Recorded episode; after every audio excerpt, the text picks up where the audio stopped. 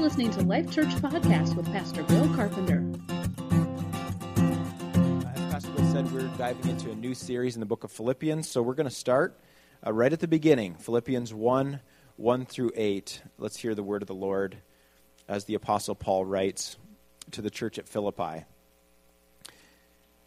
Paul and Timothy, servants of Christ Jesus, to all the saints in Christ Jesus who are at Philippi, with the overseers and deacons. Grace to you and peace from God our Father and the Lord Jesus Christ. I thank my God in all my remembrance of you, always in every prayer of mine for you, all making my prayer with joy because of your partnership in the gospel from the first day until now. And I am sure of this, that he who began a good work in you will bring it to completion at the day of Jesus Christ. It is right for me to feel this way about you all, because I hold you in my heart, for you are all partakers with me of grace, both in my imprisonment and in the defense and confirmation of the gospel. For God is my witness, how I yearn for you all with the affection of Christ Jesus. This is God's word.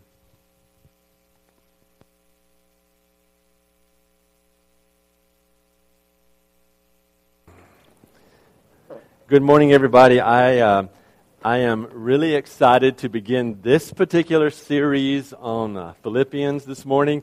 Um, David and I, uh, we kind of landed on Philippians uh, a number of weeks ago, and we began to just really prayerfully like talk it through with one another, um, and really began to believe that, that God has some really relevant messages for us as a church uh, in particular in this sort of season of transition that we're in. And so uh, together we sat down and we did a manuscript study of these four chapters. And as a result of our, our study together, we felt even more confident that God is really wanting to speak to Life Church and, and to speak to us uh, in a very relevant kind of way. And not only to us as a church, but also we believe there's some really amazing things in these particular passages of Scripture that are uh, possibly very relevant to all of us as individuals right now, right, right where we are. So, even though this is a book written uh, a long time ago, about 50 years after Jesus died, um, to the folks at Philippi, um, this, is a, this is a real sort of Rhema message for us right now in Life Church. So, I'm going to ask you, let's open our hearts. Let's really let our hearts and our minds be open to what the Holy Spirit is trying to do as a work. Let's spend um, a good bit of our summer together in this book of Philippians, uh, all the while that we are preparing for our transition to our new home over at 501 North Elmwood, um, and in some ways, perhaps a new model of church life together. As, we, as this is happening and as God is changing us and transitioning us, let's camp here in this particular book of Scripture and let's see what God might do in our hearts. I don't want you and I going to another facility or another location or changing the dynamics of how we do church or all those kinds of things just because we feel like a change. If you need that, change the furniture in your living room, okay? But let's us, all right, change. Because I think the greatest way that we're going to be effective in changing as a, a church in the community is that we are changing every one of us by God's grace and we are being transformed. So, with that, I, I, want us to look at this particular passage that David read for you this morning. And I would like to pull a few things out of here for you this morning and talk to you about what it really means to transition well. All right? And that's what this series is about. It's about doing transitions well. And uh, I know that's not the normal theme that you pick up if you Google Philippians or you get into a study of Philippians, uh, pick up a commentary, start reading. Uh, you're not going to hear the theme transitions. You're going to hear themes like joy. You're going to hear themes like suffering. You're going to hear themes like perseverance. You're going to hear themes like uh, participation, partaking together, those kinds of things. All of those huge themes throughout the book. Um, but David and I are really feeling that this is a theme that God is speaking to us right now this idea of transitioning or making changes really well. All right? And I believe that that goes far beyond uh, what Life Church corporately is doing, I think it's a real message for many of you in your lives right now, right where you are. This is something that God is speaking to our hearts, okay? So, with that, and, and with introducing this book of Philippians, I want to say to you that this could be maybe a really great journey for you. And maybe you can, uh, you know, I ask you to, to bring a journal if you had one or a notebook or something. This could be a really op- great opportunity for you to take about two and a half months or so, or three months, and, and see what God speaks to you and what God is doing in your own heart along the way, journaling it down. And at the end of the summer, look back and just see what God did for you over this period of time that we are in this book. When introducing the book of Philippians, uh, N.T. Wright, in his commentary, references an, uh, uh, a 16th century sailor. Uh, many of you would know him. His name is Sir Francis Drake. Uh, you've probably studied him in, in world history. Uh, Drake sailed around the world, no small task in the mid 1500s by, by any means. But uh, Wright quotes uh, Sir Francis Drake uh, as he speaks about prayer. And this is what Drake says He says, It is not the beginning, but the continuing of the same until it be thoroughly finished that yieldeth the true glory. And with that quote, uh, Wright points out that God Himself is a finisher as well as a beginner. All right? So God is all the time beginning things. He's beginning things in our lives, He's beginning things in our lives corporately. But God is also about finishing. God is not just a startup. All right? God is not a flash in the pan. God doesn't just get you started on things so that you can wander to the next start and the next start and the next start, never finishing. God is about finishing and even about finishing well. And so I believe that this is going to sort of be a part of the banner for us uh, as we go through this series. The, the, the particular work that God has begun and will finish we, I hope, realize through this series that this is a work of grace, all right? This is grace working out in our lives. And this grace works out through the gospel, all right? This isn't a, a, message about, well, let's just be good to each other, let's give to each other, let's take care of each other, let's forgive each other, let's overlook each other's faults. And th- that's not what I'm talking about when I say that this is a work of grace. But this is a work of grace that is resting in the gospel. And you're going to hear those kinds of words often here throughout the book of Philippians. It's talking a lot about being in the gospel, about being in Jesus Christ, about being in a spirit of joy, about going through and being in stages of suffering. But the idea here is that God is at work. God has started something in our lives. So, verse 6 of this particular chapter, chapter 1, is going to kind of be our banner verse, if you will, for the whole series. That is, I am sure of this, that he who began a good work in you will bring it to completion on the day of Jesus Christ. And so I want you to hold on to that as we are moving forward, as we are transitioning as a body of believers, let's hold on to this idea that God has begun a good work in Life Church.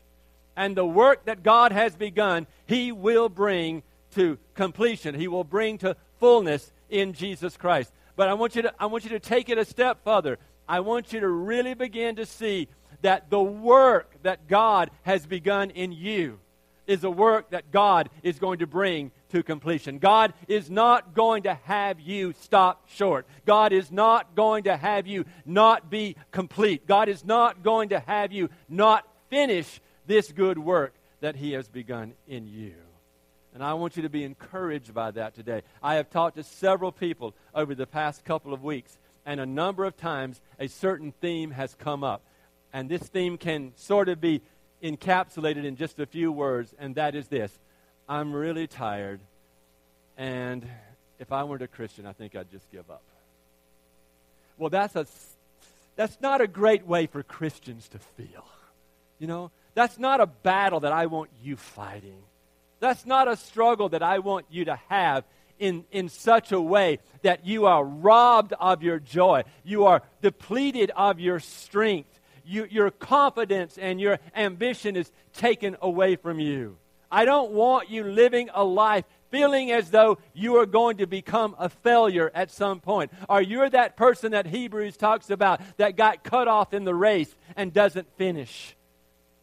I want for every person in Life Church to be a finisher. I want for every person in Life Church to fulfill the purposes of God in their lives. And so I want you and I to sort of kick this summer series off, if you will, understanding how important it is not only finishing, but finishing well.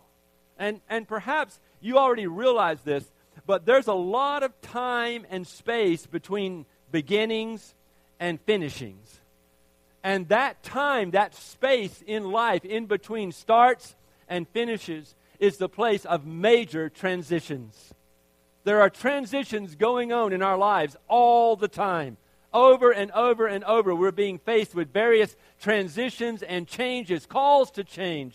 Demands are put upon us that change circumstances and situations, and they affect our lives and they affect the lives of our loved ones and those around us. And let's be honest, everybody. When Life Church makes a significant change, like buying a building and remodeling it and making a move, that has a huge impact on every one of us. There's not a single person in Life Church that is not in some way impacted by the changes that are going on constantly within the church. And so I challenge you and I that we begin this series here by looking at how important it is not only to finish, but to finish well. To be able to know in your heart that as you're, as you're going down this path, as you're going down this road with God and, and you're doing the works that God has called you to do, that you're doing them good and you're doing them well and you're doing them faithfully. And listen, how well you transition is going to have a tremendous impact on how well and how good and how faithful you finish. If you can't get the transitions right, it's going to have a direct impact on the end outcome. And let me take you to a verse in Matthew chapter 25, beginning at verse 20. This tells us why this is so important. This is the, the parable of the talent. You know it already, but let me rehearse it to you just briefly here. When he had received the five talents, the young man came forward, bringing five talents more, saying, Master, you delivered to me five talents. Here I have made five talents more. And his master said to him, Well done, good and faithful servant. You've been faithful in a little. I will set you over much. And we like that aspect of the story, don't we? If I'll just be faithful in a little thing, he'll give me more. He'll, he'll, he'll give me greater opportunity. But the next piece to this message is so vital, and it is a message that that moves us to a different level, I think, and this is some of what Paul is, is hitting on in the book of Philippians. He says, You've been faithful over a little, I will set you over much. And then he says, Enter into the joy of your master. Enter into the joy of your master. Now, he doesn't say enter into your own joy. He doesn't say just feel good. He doesn't say just be happy. He says, enter into the joy of your master. There, I, I told Pastor Dave this morning early, he was asking me, how, how you feel about starting this series? And I said, I feel like that I could spend three years on this series. I feel like there's so much here. Just that one phrase right there, just, just I could bunny trail right now on a whole lot of different things. But here's what I want you, oh, I just saw so many smirks in this room. Like, uh, let, let me interpret the smirk. What's new, Pastor? You're absolutely right. And I'm trying really hard this morning to guard myself and stay on task and stay on track here, okay? But, but I want you to understand that there is something about pleasing the Father. There is something about the joy of the Lord, which is our strength. And to be able to transition well is going to require a high level of strength and, and fortitude uh, and endurance and perseverance on our part because it takes a lot to transition. It, it, it ro- it's a robber if you're not doing it well, if you're not doing it right. It will rob you of energy. It will rob you of hope. It will rob you of focus. It will rob you of direction. It will take away your joy. It will pull the life out of you. And so here we are. Let's get into Philippians here and let's look at this first eight verses this morning. And let's talk here beginning with the idea of being in partnership, being partakers, all right? Um, we're beginning this series in a book that is full of joy. The word joy is used time and time and time again. Not only joy, but thanksgiving as well. And what is particularly interesting in this letter to the Philippians is that the Apostle Paul is writing from prison. He is constantly talking about joy. He is constantly championing joy and thanksgiving. He's, he's constantly seeing the good. He's constantly recognizing what is best in the people. And all of this is happening while, while he is stuck in a prison cell. And so all of this writing he is doing under the leading of the Holy Spirit, but in a place of great adversity. So I would like for us to see here what Paul was so thankful about as he wrote from this prison to these Christians in the city of Philippi. I, I mean, this is the first church that was established in, in Europe, all right? And, and uh, it, it's, it's in northern Greece. It was about, as I said, 50 years after Jesus died on the cross. And so there's a, there's a lot at stake in this little church. And this little church has been very faithful, faithful beyond what would seem logical for someone to be. And, and yet it has struggled with adversity, and there are hints of division rising up here and there in the church. And so Paul is continually writing to them and on, uh, uh, uh, encouraging them, sending people to them, things like that. But here in this letter to the Philippians, he starts out by speaking about how he and, Tim, uh, he, yeah, he and Timothy are together, and, and he's writing to them, and immediately we are struck by a, a, an amazing fact here. Paul does not call himself an apostle, he calls himself a slave. Paul and Timothy seemingly here belong to, to one another in the sense that they are partakers together. They're in this work together as partners, if you will. And, and another interesting part to this sort of introduction here is that Paul writes not only to the Christians at Philippi, but he writes to the overseers, he writes to the deacons, he writes to the congregation. We see that, that this church has very biblical, very scriptural leadership going on. Um, and it, it, it's a, a well established church, it's a wonderful church. Um, the thing is, is that even in the midst of all the structure that is in place and, and the soundness of the doctrine and, and, and the, the quality of the people and their willingness to give themselves to the gospel, Paul still writes to them, encouraging them and, and, and sort of challenging them to live at a certain level. And that level is what I kind of want to talk about this morning and pull it out of these first eight verses here. I think that there are some major things here, three in particular, that I'd like to talk about this morning that really hit this idea of transitioning well. And if we can grab a hold of these, I think it will help us a whole lot, all right? In verse 3, Paul is, is, is telling these Christians that, that he thanks God whenever he thinks of them, when they come to mind. Um, he is, he is joy filled. He's excited about them. Um, and, and, and he offers prayer on their behalf. In fact, his prayers, he says, are joyful because of these particular Christians in Philippi. Now, don't forget where Paul is. We're reading a letter that we will continually need to remind ourselves is Paul in prison. All right? Because it's not going to sound like he's in prison. He's not giving that hint, so to speak, very often in the letter. And so for those of you, I just uh, here's a disclaimer. If you're one of those persons in the body of Christ who tends to run on a low grade sense of like depression, or you are one of those people who just likes to look at the glass half empty rather than half full, if you're one of those people who sort of thinks critically and has a critical bent to your life, you're not going to enjoy this as much as I am. Okay?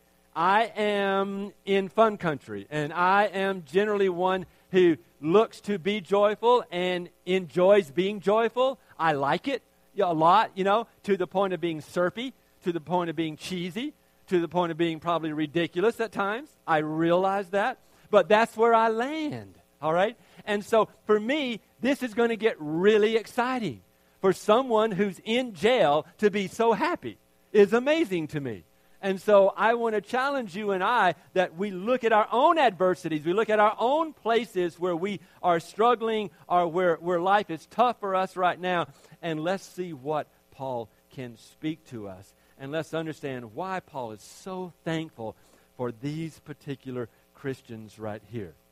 Notice in verse 5, he says, Because of your partnership in the gospel from the first day until now. He is thankful for this partnership, for this sort of fellowship, we would call it. And if you look in a lot of the, the commentaries, you'll, you'll find this word fellowship popping up here and there. All right, but, but he's talking about how thankful he is for this partnership, this fellowship in the gospel with him, of all of these people in Philippi. And so there's this picture of this coming together, this, this partnering in the gospel, if you will, and it's a picture that they are in the fellowship of the gospel.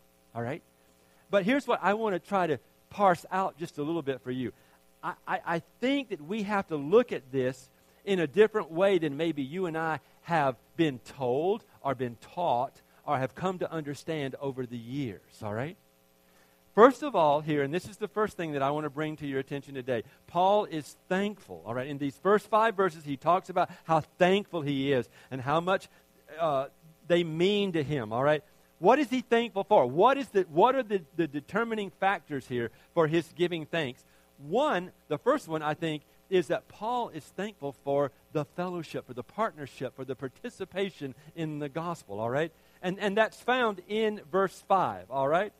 Uh, and and this, is, this is really, really powerful words here. He says, because of your partnership in the gospel from the first day until now. All right? In other words, you haven't given up. You haven't quit. You haven't stalled.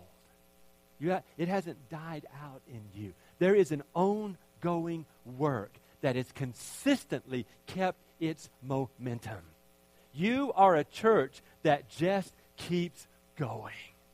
You're, you're a church that stays on top of this. But now, let me help you understand something here. Let's talk about this concept of fellowship. Because I think this word sometimes has been misused in our circles, not only today, but in history, all right? Too often, people will call, and, and please don't misinterpret me here, okay? I am not about to go sour on fellowship as we know it. But I want to make some distinctions here, okay? Because I think too often, as God's people, we feel that we have this call to fellowship, and that's more like we have this call to potluck.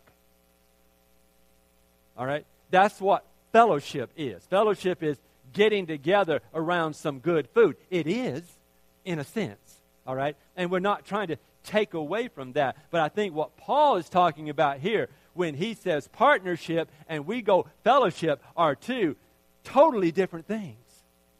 And we've got to understand what Paul is giving thanks for here. He is not giving thanks for your ability to have a potluck. He is not giving thanks for crock pots. All right? He, he is giving thanks for something that runs much deeper, all right? And, and, and the Greek word that, that is frequently translated fellowship in the New Testament is here translated partnership, all right? In some other, tra- I read the ESV, some other translations will, will do it differently. Um, other translations will read it participation in the gospel, all right?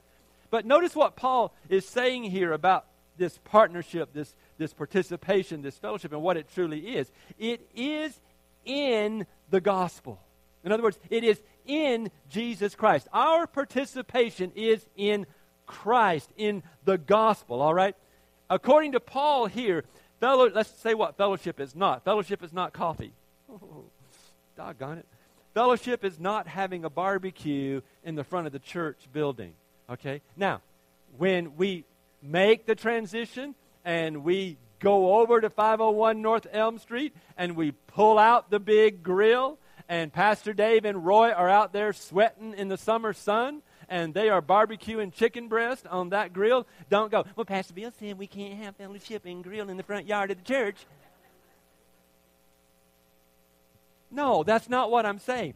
I'm saying there is a place for that, but there is something that God is trying to say to us as Life Church. If we are not careful, we're going to transition into greater fellowship because that's part of the motivation for us buying the building anyway. You didn't want to do two services, right? Okay. All right. I'm in agreement. I'm with you. Okay. But that's that the motive behind that sounds a lot like fellowship. All right? I heard some of you say things like, well, what will we do for life lunches? I don't know, but we'll do something. But Paul is saying partnership in the gospel is different than fellowship over potluck. And this is where we don't want to miss it. As we transition, we have to transition in the right way. And so going to 501 North Elmwood has to be far more than just we get to stay one service. What does God have in mind for us? Fellowship is our work in the gospel together.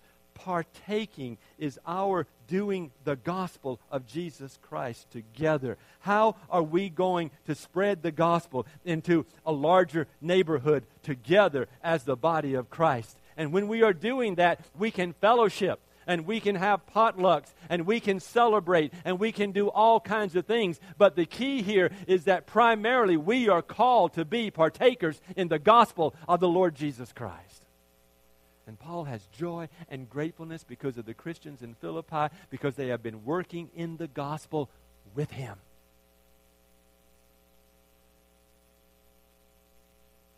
It's very important that as a church that we are in unity, that we're in harmony, that we are together. That's extremely, extremely important in being effective and being fruitful. All right? And here's the thing we don't want part of the church going off on the potluck side and the other part of the church going off on the mission side. All right? We want to be able to do mission and celebrate with potluck. Okay? So we need to be driven not by potluck. I'm using that term for fellow, our kind of fellowship. Okay? But we're not driven by potluck, but we're driven by mission. Mission is informed by the gospel. The gospel moves us, the gospel directs us, the gospel guides us into what we are doing. And in that, like Paul, we find a place to recognize it, honor it, give thanks for it, celebrate it, and have potluck. Okay? So we do not have fellowship, true fellowship, if we are not working together in the gospel. So I'm challenging you and I as Life Church, corporately now, but you individually, as a part of that corporate body, that we see and begin to understand what God is calling us to do, and that is to be partakers in the gospel. All right? Not just that you receive the gospel, but that you become one who partakes in the spread of the gospel. Okay? So, again, what is not fellowship? Chair sitting is not fellowship. Let's just get away from the potluck for a minute, okay? Let's just come in here on Sunday morning and talk about this. Chair sitting is not fellowship. Sunday attendance is not fellowship. Sermon listening is not fellowship. Being partners in the gospel together is fellowship. I encourage you, hopefully. I challenge you, hopefully. I exhort you, hopefully. I equip you, hopefully. But all of that is done that you can walk out of here because this is not your mission field, but that is when you walk out that front door. And so I challenge every one of us that we are living in that place of seeing ourselves now as partakers, all right? Not just receivers. We are working together in the gospel, and God calls that our partnership, our fellowship. These Christians not only have been uh, financial supporters of Paul, uh, as he's like gone out to these other regions and these other places preaching the gospel. They, they, they financially supported him. But, but basically, here we see that they are continuing to do the work of the kingdom in the city of Philippi. And Paul says, This brings me great joy. I may get up any Sunday and say to you, Hey, we, we're, go- we're going to do an outreach to so and so. We're going to go to this country. We're going to go to this nation. We have other individuals who stand up from time to time and tell you, we're going to give money to this relief effort. We're going to do this. We're going to do that. We're going to put wells in, in uh, South Africa. We're going to do all of these different kinds of things. These are very missional and wonderful things. Folks, never are we intending that that become our ultimate focus. Our ultimate focus is right here in this neighborhood and this city because this is where God has planted us. Life Church lives and exists in the city of Sioux Falls, and there are lost people here. Never do we walk away from this city in order to reach the world. That is incongruent with the heart of Jesus. Jesus has called us to be partakers right here, and he finds great joy when we settle right here in our city, in our neighborhood, maybe even in our region. How, how will we as Life Church be able to function in partnership with one another right here where God has planted us? Therefore, we have to see here that, that joy here for, for Paul is not Paul pretending to have joy. It's not, it's not Paul putting on a happy face in a bleak situation. It's Paul's joy as he sits in prison is coming from the reality that he sees and understands the partnership that he has with these people. And you know what? He's accepting where he is as the hand of God able to use him right there because of the partnership and the strength of these people who are standing with him in Philippi and they're praying for him and they're supporting him with resources and they're undergirding him. And this joy keeps him on top, even though he is in the most adverse of situations. All right? Okay. The gospel is the center of our relationships with each other. Should be.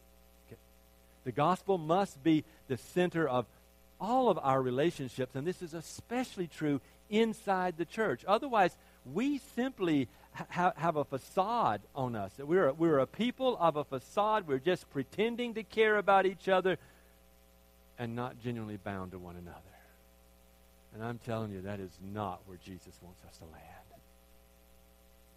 The, the intimacy that we talk about, the closeness that we preach and, and proclaim and promote, is one that brings life. it, it is life giving for the people of God. We are members working together within the context of a fellowship or a partnership to accomplish the will of the Lord. There, we need to see something happening outside of ourselves. Otherwise, we are potlucking. Okay?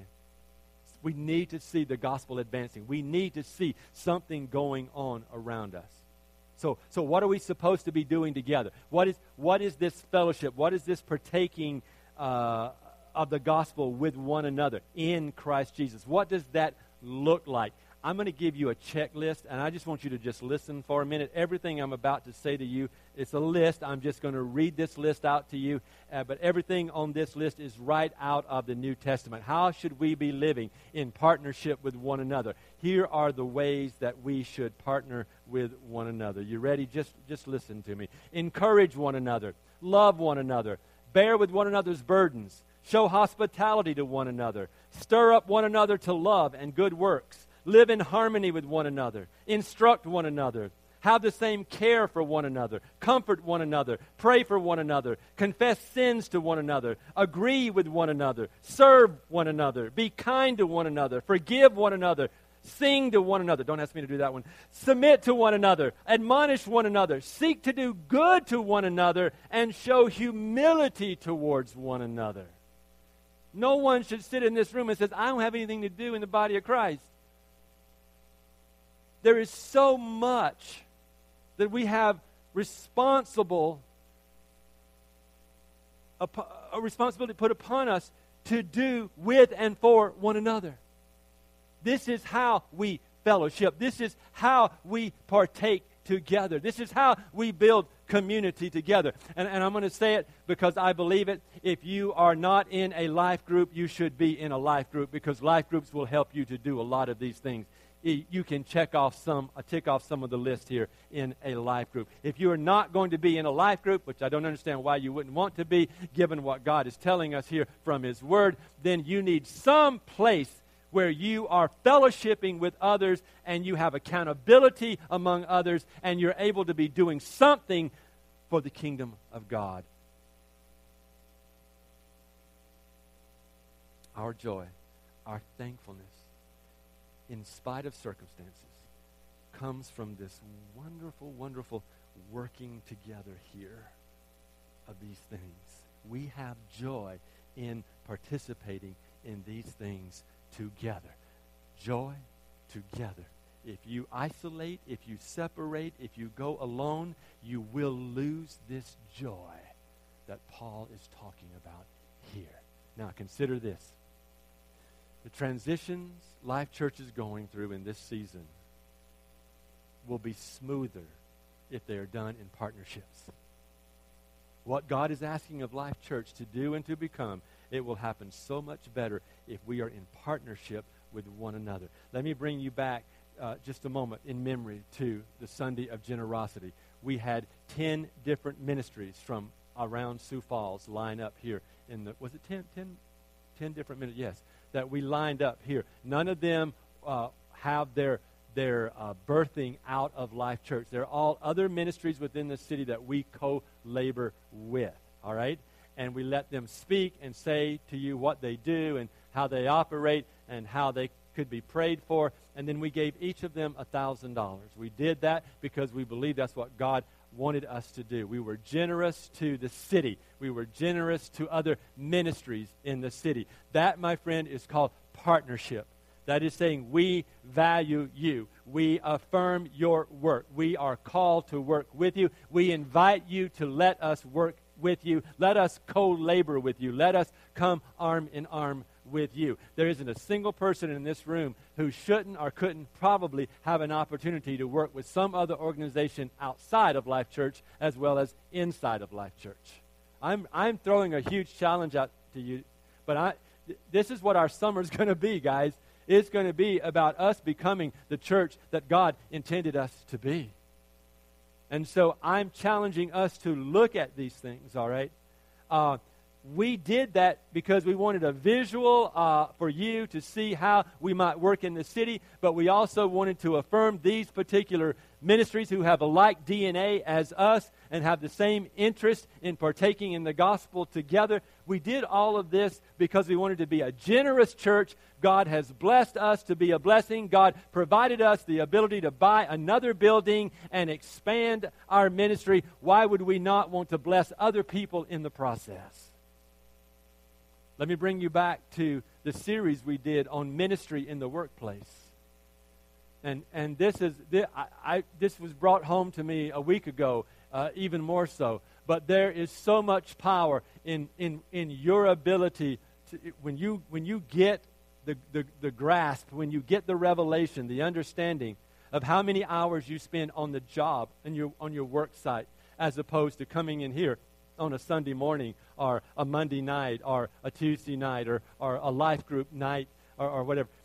You spend so much more of your time interacting with other people in other spheres of influence around the city. Why would you not be a minister there? Why would you not present the gospel there? Why would you not bring the gospel in there? You say, Well, I'm not allowed to. Well, ask God how to get around that. Because you're not of this world. This is, this is not your home. See what God might show you. See what God might do. See who God might bring to you. I can't go to anybody, so I'm just not going to worry about it. I can't do anything. My hands are tied. My, my lips are taped. All right, fine. Let your lips be taped. Let your hands be tied. God brings somebody to everybody in this room in the next week so that they ask questions and you get the privilege of giving answers in the name of Jesus. Because this is what God wants for us. And this is what God wants from us. Our growth requires a transition, folks, from a small church size to a medium church size. And that is a major transition for us. But that is what's happening right now in Life Church. We are growing to the point that we are no longer small church. we are now becoming middle sized church. We're already functioning in some ways like a middle sized church. We've developed committees, and we're giving a greater voice to more people inside the church than we ever have before because now we need to do that as we are growing. That is an important piece for us, all right? But I want you to understand something. As we are growing, let, let, let, me bring you back to this decision to, to relocate. The decision to relocate was one where we can expand facilities so that we can grow more. Now, sort of the caveat on that was that we don't want to go to two services, but I think that's secondary. The reality is, if we really grow there really fast, we're going to two services because we won't have anything else to do until we can build. Or else all of us are going to give a lot of money really fast so we can build right away.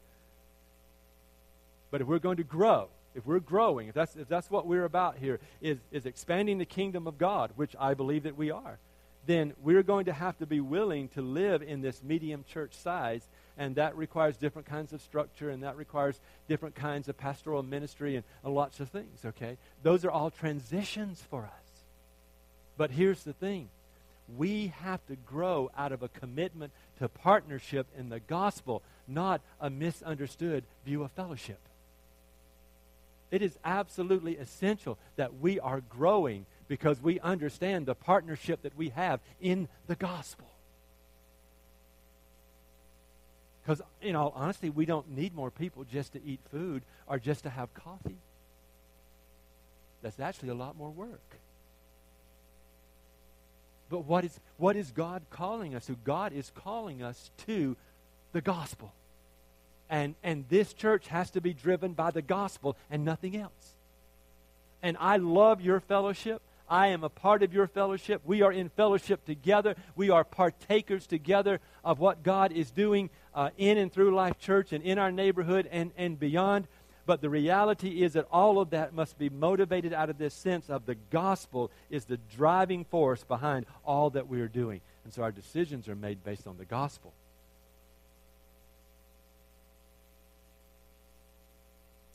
Second, Paul in verse 6 says he is thankful for really their sanctification.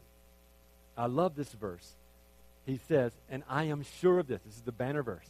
I am sure of this, that he who began a good work in you will bring it to completion at the day of Jesus Christ. Wow. Listen to what Paul is, is saying to them. He is praising them. He's taking joy in them for their partnership in the gospel. And then he continues on and he expresses his confidence that I know what's going to happen. God is going to finish this work. He's in prison. He's bound up. And his confidence is that God will finish this good work. Folks, we cannot be apprehensive about what God is doing. We cannot be nervous about what God is doing in our day, in, in our lives. We've got to be open to what God might want to do in you. And that means bringing change in your life. God is not simply transitioning Life Church and bringing change in the corporate body of Life Church and the structure here, but God's intent is to change you. God's intent is to bring personal levels of sanctification to all of us. You, you would not be in this partnership in the gospel and doing these good works if God was not working in your life.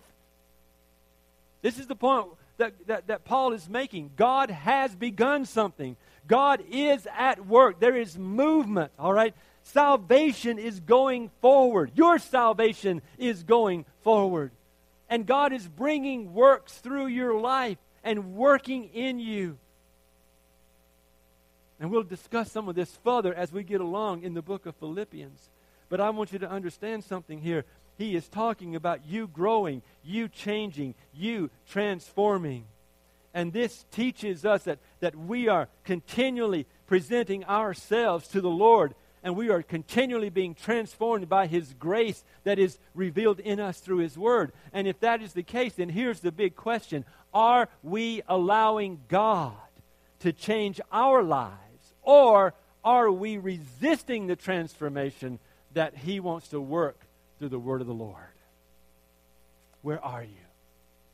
What is, what is going on for you? Romans chapter 6, verses 1 through 3.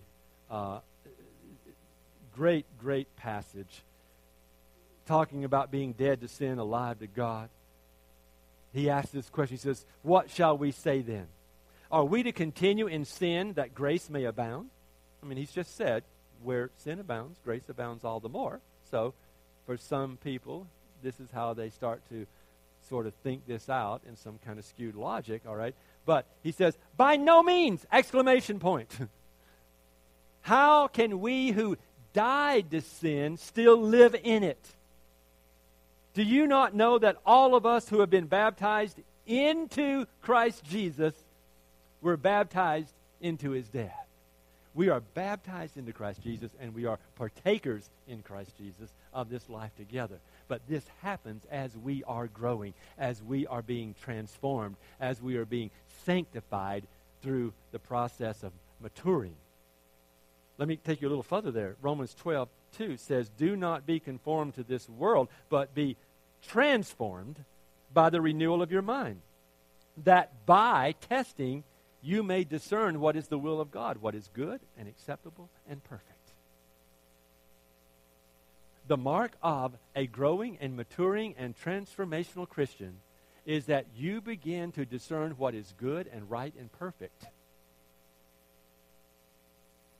And, and the reason for that is that if we are in a mode of discerning good and discerning right and discerning perfect, that means that we are not continually falling into bad, imperfect, and wrong. So your life should be marked by a progression of sanctification.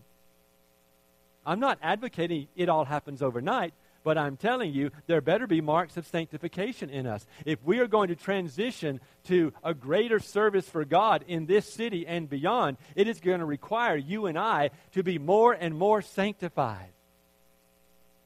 We transition out of disobedience into obedience. Instead of sin overtaking us, we overtake sin. We grow out of ignorance and into wisdom. And so I want to challenge you and I that we are living lives that are set apart. They are sanctified, if you will, before God. If you are not living sanctified lives, if you're not living set apart lives, you're going to flounder in a lot of different facets of life.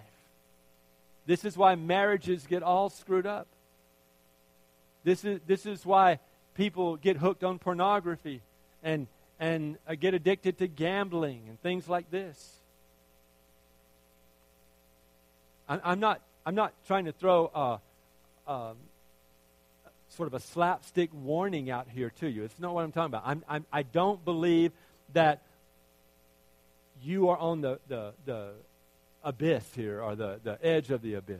All right? I don't feel like you're all about to fall over. This is not some kind of dramatic warning. Oh my God, you're all going to be, you know, destroyed. That's not what I'm saying here.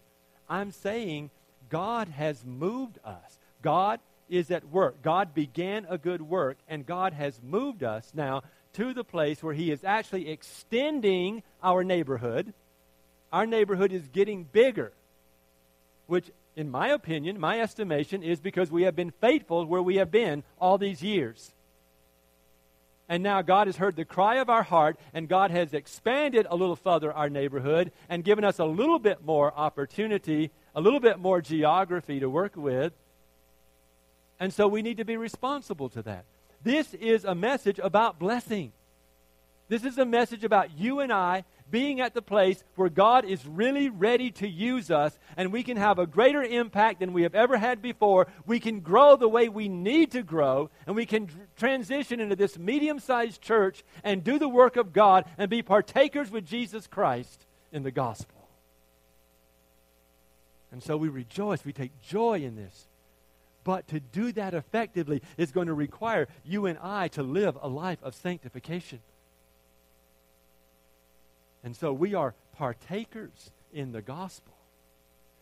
And we are partakers of sanctification, our growth spiritually. According to verse 6, what he began, he will bring to completion. And this is, this is a powerful, powerful, like, um, image for you and I to look at. Am, am I a person who is spiritually growing? I mean, look at yourself. Try to, try to picture yourself and see, am I a person who is growing? Or have I grown stagnant? Am I like a, a dirty pond that there's no life in it anymore? The last thing I want to bring to you this morning is that Paul was very thankful. He was thankful uh, that they were partakers in the gospel.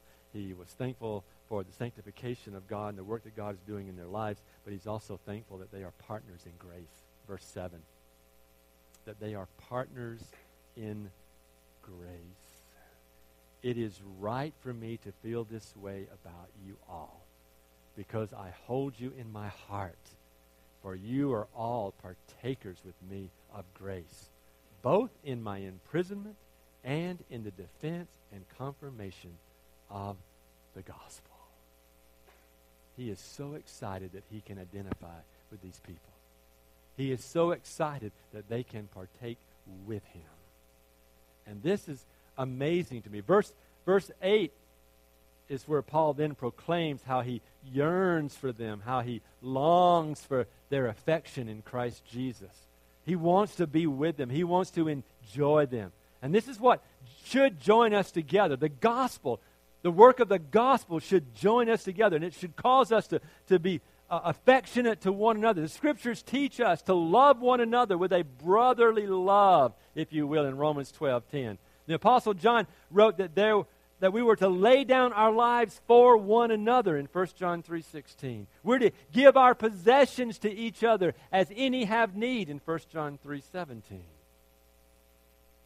How will this love come about? How can we have this level of affection of Christ Jesus towards one another?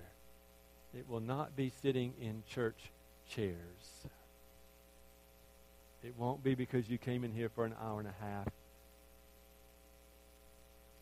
We will have this affection for one another when we are partakers and workers in the gospel who are continually being sanctified together and being perfected in the Lord Jesus Christ. When we focus our attention on the gospel and not on ourselves, when we do the work that God has given us to do, allowing our hearts to continue to be transformed by grace through the Word, we're going to develop this kind of love for one another.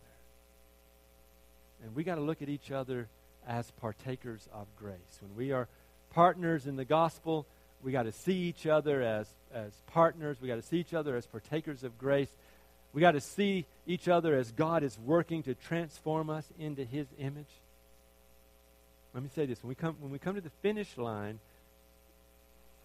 of this first message here, that hopefully is going to impact us today as we close here, um, I, I believe that, that, that God is really wanting to shift us right now. I believe that today there's, there, God wants to make a shift for Life Church. And, and all our transitions in this life should be working towards this kind of transformation more and more in that we are in the image of Jesus Christ. So everything you do, every decision you make should be more and more like Jesus. I'm getting more and more like Jesus. Let me, let me verify that. First, uh, excuse me, 2 Corinthians chapter 3, verse 18 says, And we all, with unveiled face, behold the glory of the Lord we are being transformed into the same image from one degree of glory to another. That image is Christ. For this comes from the Lord who is the Spirit. If the Holy Spirit is at work in this church, you are going to be more like Jesus all the time. You will become, you will become conformed to his image. All right. So let me bring this down to a conclusion this morning and, and, and, and try to help us make that shift spiritually for ourselves today, all right? We're called to be partners in the gospel. God has called us to do far more than simply just sit in church, either on Sunday or any other time. All right? Here's what I think needs to be happening in your life. These are some of the measurements, if you will, okay? Immature starts to transition to mature. Receiver before becomes giver now. Critic transforms into encourager. Compassion replaces judgments. Healing cures disease. And life giving overcomes a dead religion. Fellowship is not enjoying each other over a cup of coffee, though we do that often, but it is growing together as we work together in the gospel. Let me ask you something. What, what in your life marks you as one who is carrying the gospel? What are you doing that would validate you as one who carries the gospel? What unites us as Christians? It's not our common interests like politics or sports or hobbies or fashion or culture or any of these things. It is the gospel that glues us together. In spite of likes or differences, we love each other and we sacrifice for each other because we are bound together by the gospel and the work in the gospel of Jesus Christ. And those are all works that are progressive as we go along. Let me tell you something as we're closing here. I know myself somewhat. I don't know myself real great, but I know myself somewhat. And I know myself enough to tell you this. I'm not, I'm not the best person to work with.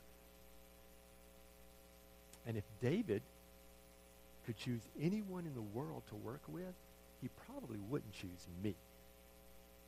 All right, now he won't tell you that, and he better not. We want some good job security here as we're closing, all right? But here's what I want you to understand there is something that over the years has knit the two of us together. And we feel very connected to one another, and that is the gospel. There is nothing I appreciate more than his passion for the gospel. There's nothing I appreciate more than when I'm sort of moving a little bit left or right, where he says, "Well, is this is this going to is this going to help us to fulfill the mandate? Is this going to is this going to move us in the mission? Is this going to bring us further into the gospel?" Things like that. I love it when those are the kind of questions that are going around. But how often do we ask that kind of stuff in day-to-day life? How much of your decision making is driven by the gospel? How many of your choices in a given day are brought forth from the advancement of the gospel? Think about that. We are in transition. You are in a great deal of transition in your life, possibly. Let me tell you what the greatest transition in the world is it is when you move from outside to inside. It's when you were lost in sin but now you're found in Jesus. It's when you realize that you can't take care of what your greatest need is, but God has already taken care of it through his son, Jesus Christ. And today, the greatest transition you could possibly make is to move from outside of God to inside Christ. And so, if that's where you are, that's the invitation to come. Come and taste and see that the Lord is good. Come and receive forgiveness. Come and have a fresh start. Come and experience what this gospel is all about the forgiveness of sin, and you becoming a child of God. And Him beginning this work, this progress of sanctifying you and transforming you. And this joy that overrides adversities and difficult circumstances and all these kinds of things. That's coming in. And I invite you to come in today. But I'm going to make a second invitation here to you this morning.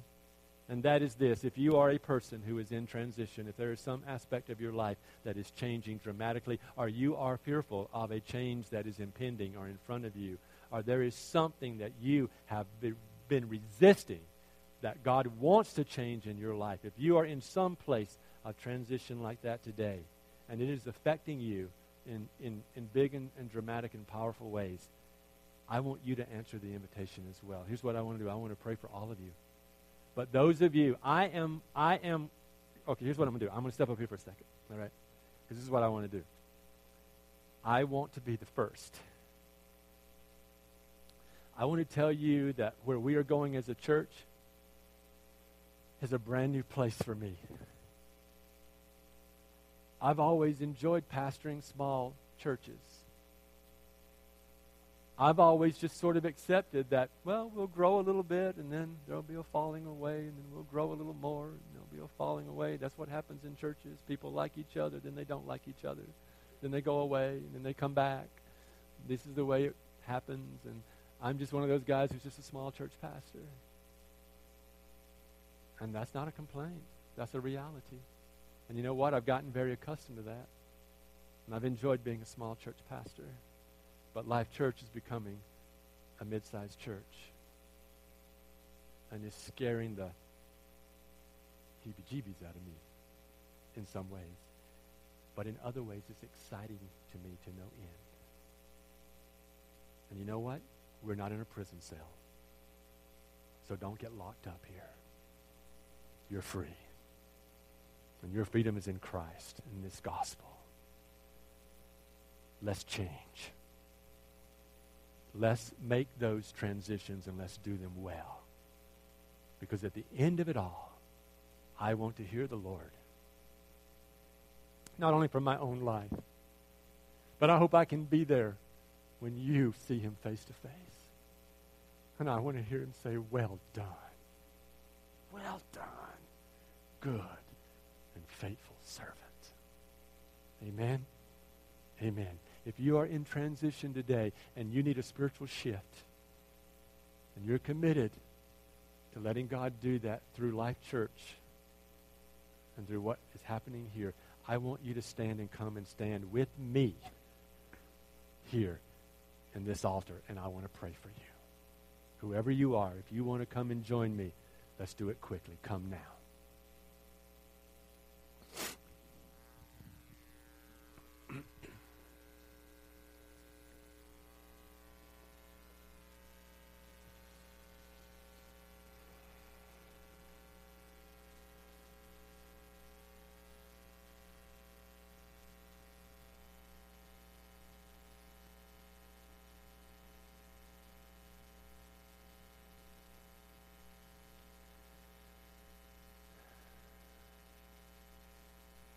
Amen. I want to read one passage of Scripture from today's text. And then I want to pray it into our hearts as we close today.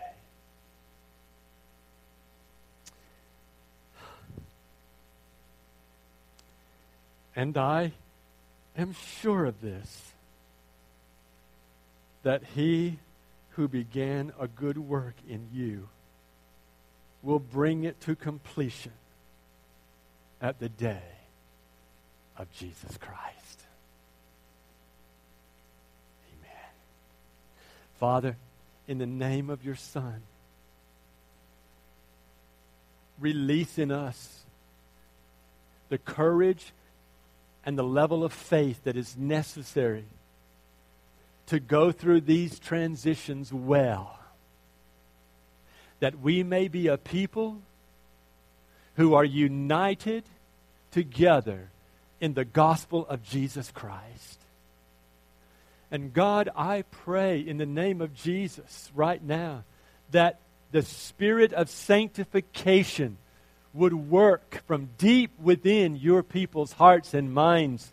And we would be a people who are transformed as our minds are renewed in Christ Jesus alone and that we will be transformed from glory unto glory, from revelation unto revelation, from faith unto faith. That God, you may have your perfect work in each of us. And I pray, God, that such love would grow in the people of this church, one for another. That we would have such brotherly love and such sisterly love towards each other. That we will sacrifice and lay down our own lives for one another, just as you, Jesus, laid your life down for us. And that today would be a presentation of our bodies as living sacrifices. And then, God, I pray that you would transform us, that your love would flow out from us, and we would love lost people as you love them, Jesus. And that we, as Life Church, would be a church of the gospel of Jesus Christ, carrying the name of Jesus and the message of salvation from this room into this neighborhood, throughout this city, beyond this region, throughout this nation and even to the uttermost parts of the world, that you might have glory and honor and praise and power and dominion in all things, at all times, in all ways. So be it. In Jesus' name we pray. Amen. Amen. Hey, look at somebody and say, make the shift. Woo! All right, you are dismissed. God bless you. Have a great day.